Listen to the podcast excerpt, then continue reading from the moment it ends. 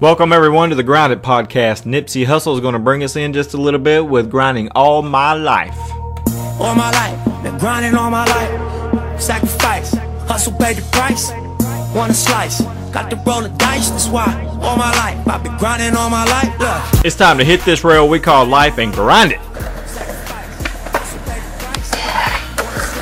Got to roll the dice. That's why all my life I've been grinding all my life. Welcome to the Grounded Podcast. And I just want to say, God bless you for being a listener. God bless you for watching on YouTube.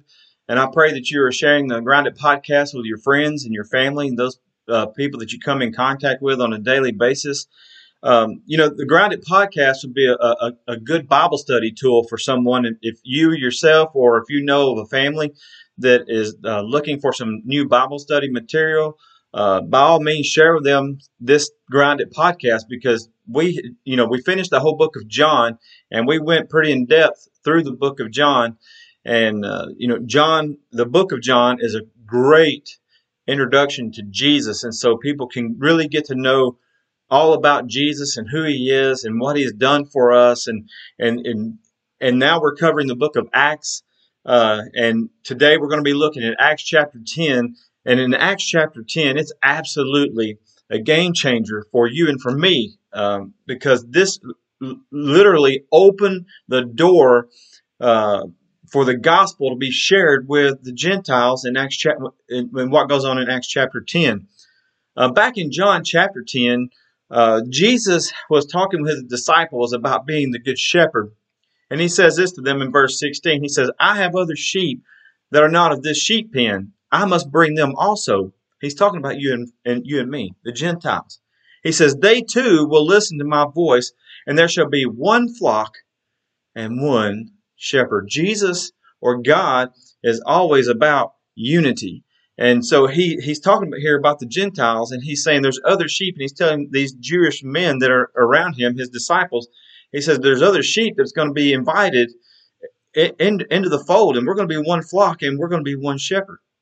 In Matthew chapter 12, Jesus heals a man with a withered hand on the Sabbath day, and in the Jewish synagogue, and, it, the Pharisees are having a fit because it absolutely just blows their mind. They they're, they're having uh, they already have problems or issues with Jesus, and now he is healing on the Sabbath day in the in in one of their synagogues, and, and they're having a fit. And in fact, they want to kill him, and so he Jesus escapes from them. He leaves them, but when he leaves that area, a bunch of people follow Jesus and he heals every one of them. And he says this in verse in, in verses 17 through 21 of Matthew 12. Jesus says, This happened so that what was spoken through Isaiah the prophet will be fulfilled.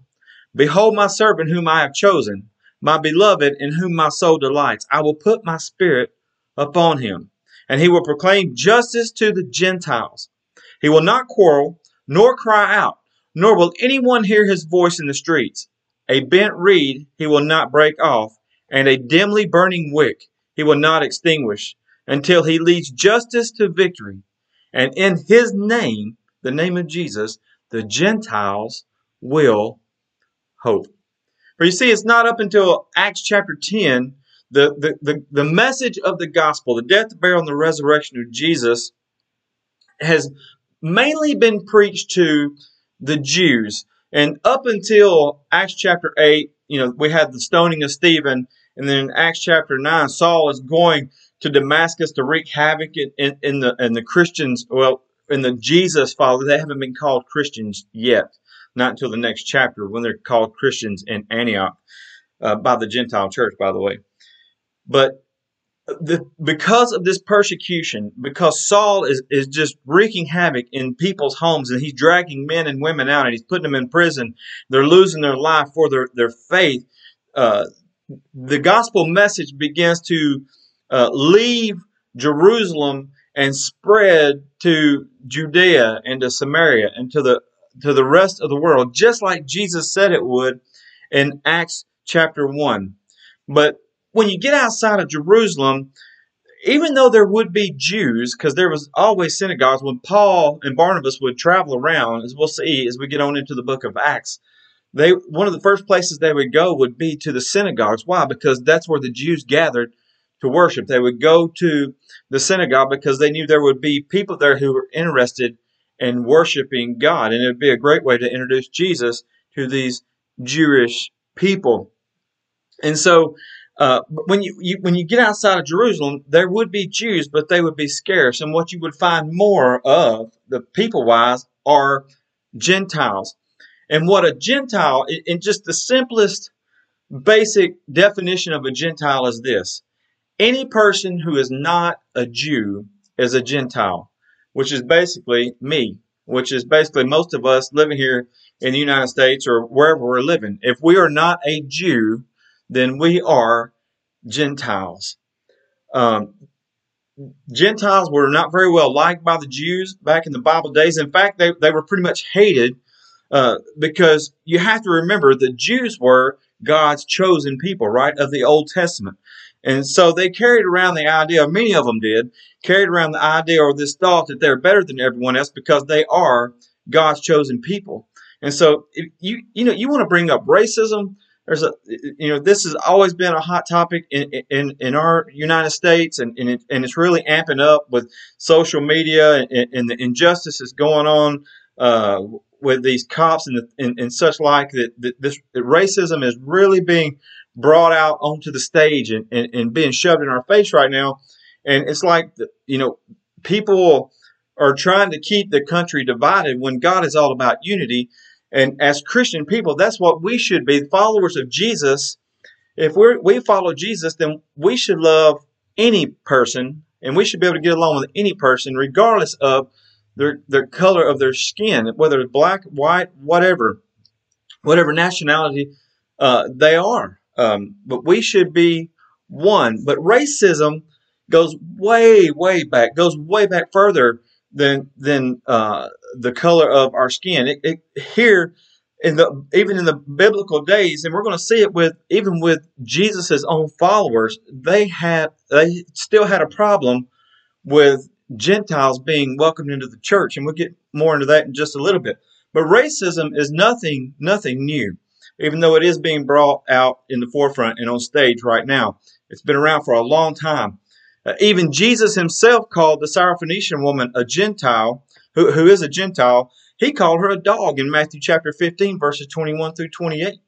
Uh, Matthew writes this He says, Jesus went away from there and withdrew to the region of Tyre and Sidon. And a Canaanite woman from that region came out and began to cry out, saying, Have mercy on me, Lord, son of David. My daughter is severely demon possessed. So here's a Gentile woman. She has searched out and found Jesus because she knows that he is her only hope for her daughter. And Jesus doesn't even answer her. In verse 23, Matthew says that he did not answer her a word, not even a word. And his disciples came up and urged him, saying, Send her away because she keeps shouting at us. But he answered and said, I was sent only to the lost sheep of the house of Israel. But she came and began to bow down before him, saying, Lord, help me.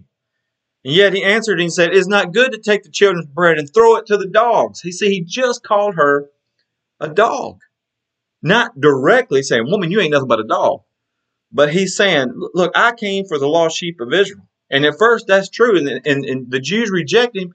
And Jesus, as I just shared a verse with you, he's already told the, the, his uh, disciples that there's other sheep that are in the pen that will be welcome into the fold. But right now, during this time, he has come for the Jews, his cho- uh, God's chosen people. He was their Messiah.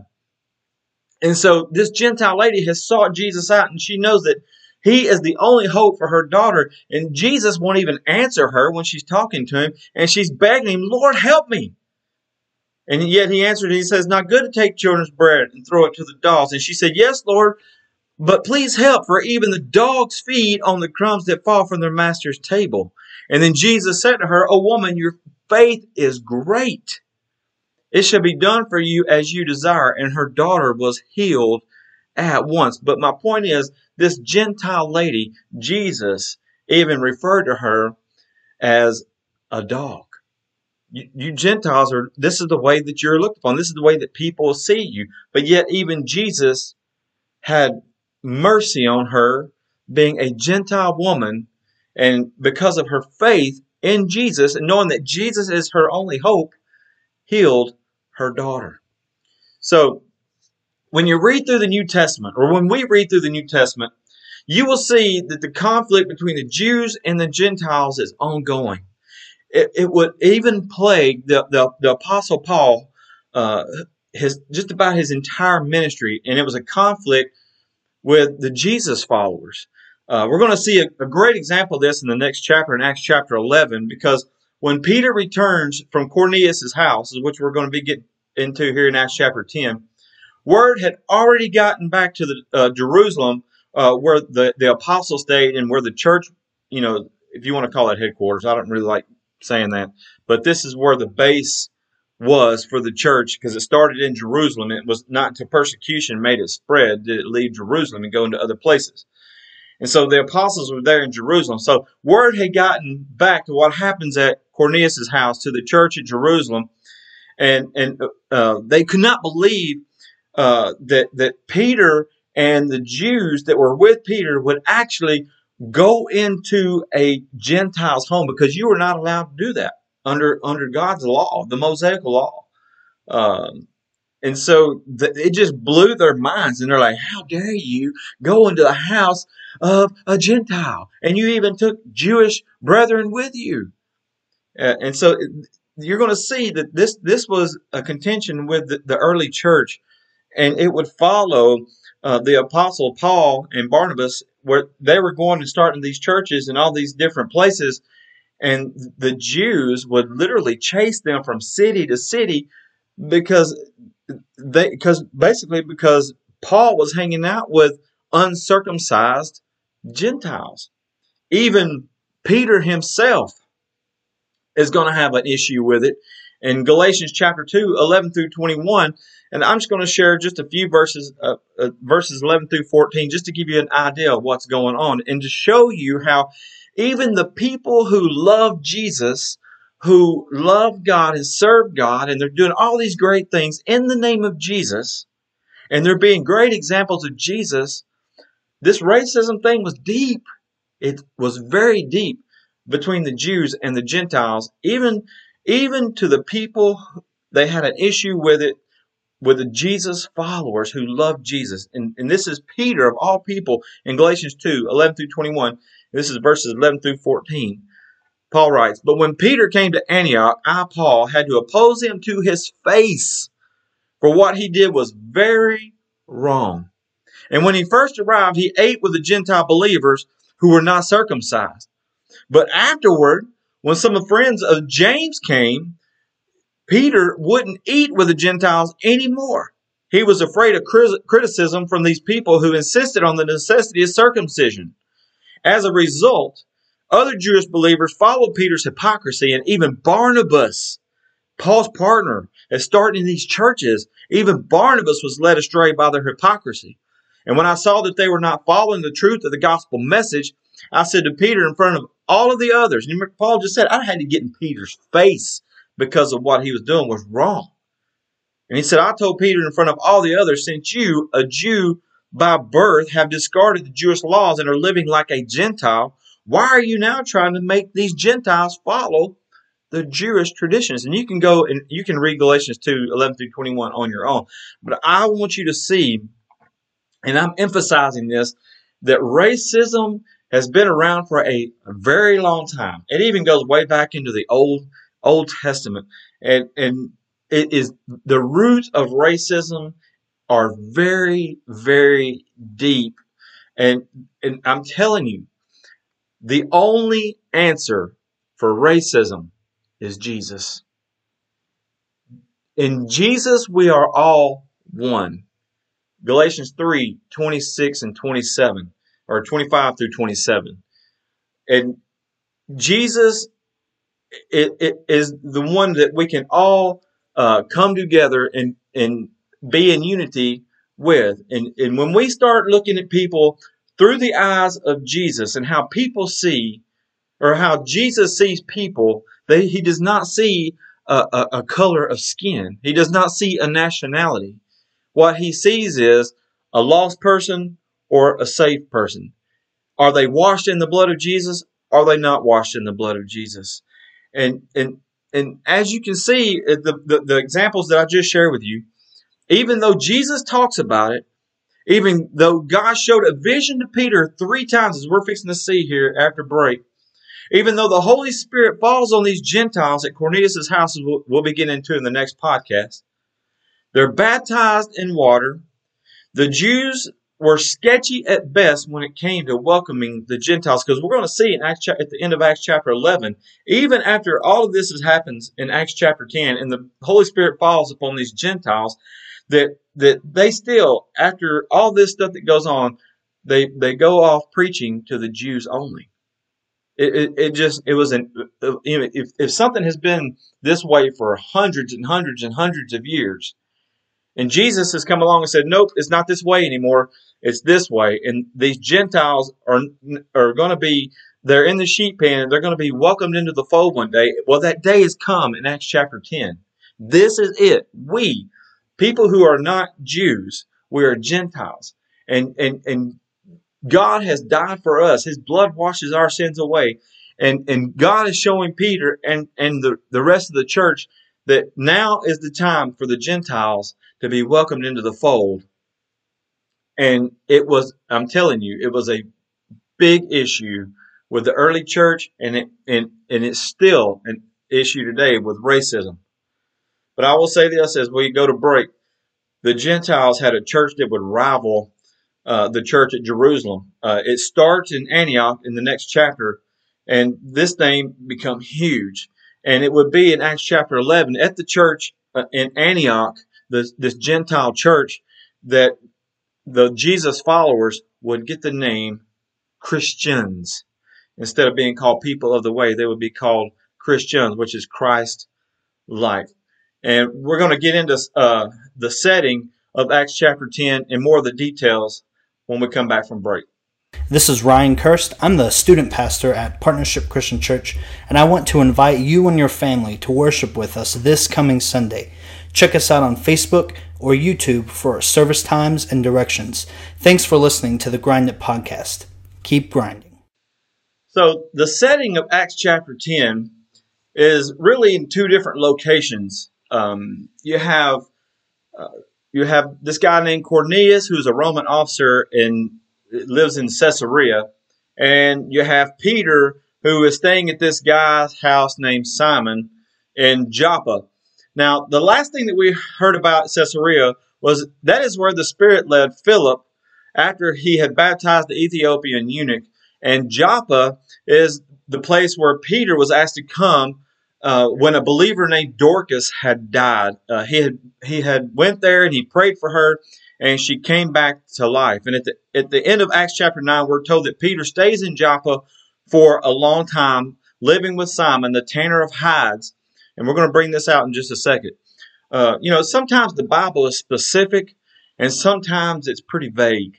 Uh, you know, because what does it mean that Peter stayed uh, in Joppa for a long time? Does it mean several days? Does, does it mean several years? You know, w- we don't know. We don't know how long Peter stayed in Joppa, but here here's a detail, and it's a very important detail that we do know, and I don't want to overlook this detail. Uh, it's very important and here it is Peter stayed with Simon, a tanner of hides. Now, I can sit here and explain this, but but I want to read something to you. It, it's from a website called Reading Acts because I don't think I can explain it any better than than, than how they explain it. And here's what they say. It is significant that Peter would accept hospitality from Simon since the occupation of leather worker or a tanner was considered to be unclean by the Pharisees. A tanner was one of the most unclean trades in any ancient society. The nature of their work kept them in the state of ritual uncleanness, according to Leviticus 11, verse 35. And the process of tanning leather resulted in the state of physical uncleanness. The rabbis mentioned tanners or tanneries in the context of other unclean things. In the Mishnah, a tannery is in the same category as a bathhouse or like a bathroom or a public urinal. A tanner is lumped together with he who is afflicted with boils or has a polypus or who collects dog excrement. Because of the stench of the tanner's shop, most towns required that the tanner had to live on the outskirts of town, downwind. The Mishnah states that they put carrion, graves, and tanneries at least 50 cubits away from a town. They may make a tannery only at the east side of the town. It is therefore quite curious that Peter hesitates when he is told to go to Cornelius in chapter 10. This is a testimony to how far Jews and Gentiles were separated culturally. Going back to that racism thing that we talked about before the break. He says, This is a testimony of how far the Jews and the Gentiles were separated culturally.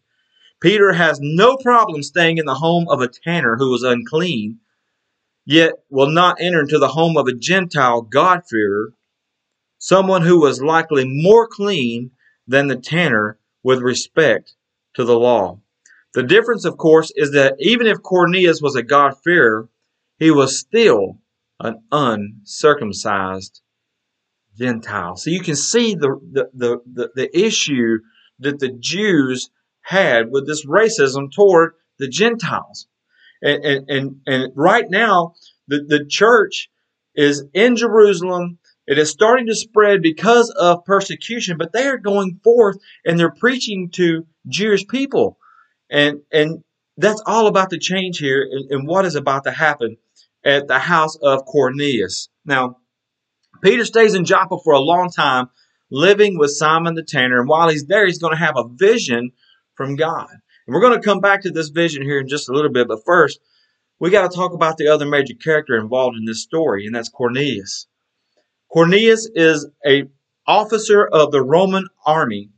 Uh, and if you if you remember back uh, when the disciples they asked Jesus a question right before he ascended uh, back to heaven in Acts chapter one, and they said, "Lord, when are you going to restore the power back to Israel?" Because they were under Roman oppression, and they hated, for lack of a better word, they hated the Romans because they they were God's chosen and they wanted to be on top. They they're used to being on top and in power all through the Old Testament, but now they're under Roman oppression and they're thinking that the Messiah is going to come and he's going to deliver them from this Roman oppression. That's why a lot of people had an issue with Jesus because he didn't do that.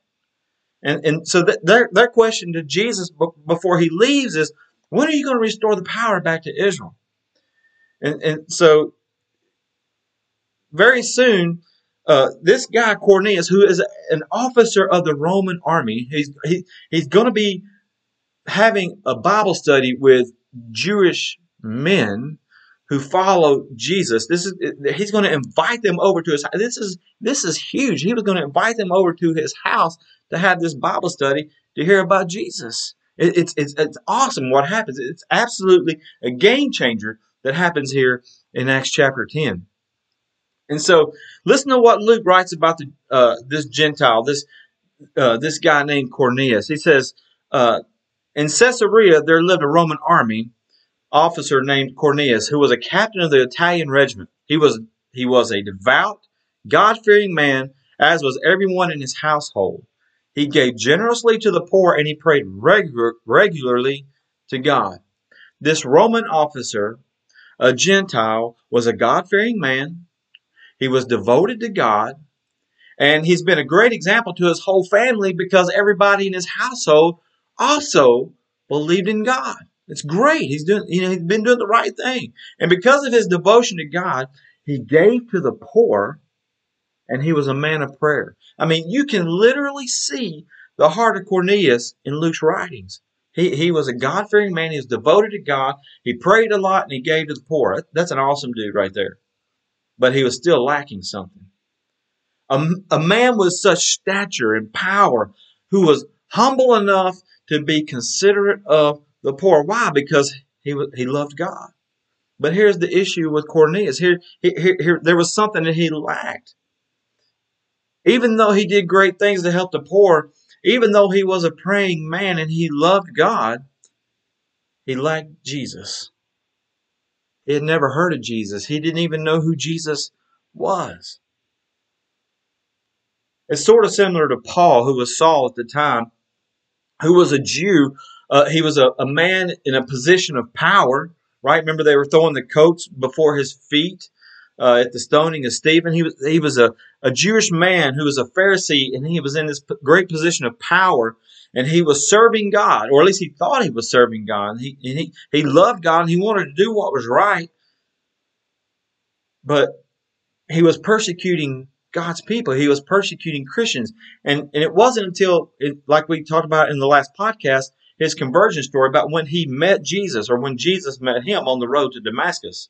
And that light shined around him and he heard that voice and he was blind for three days. And then when Ananias came in and told him about Jesus and, and this is what God wants you to do, his eyes were open. He was baptized for the remission of his sins and the man's life was changed forever. And he and he goes out and he starts all these churches and he writes all these letters and and we have his writings today. And and that's what the difference between Saul or Paul and Cornelius was Cornelius was really serving God and loved God and he gave to the poor. Saul was, was persecuting Christians.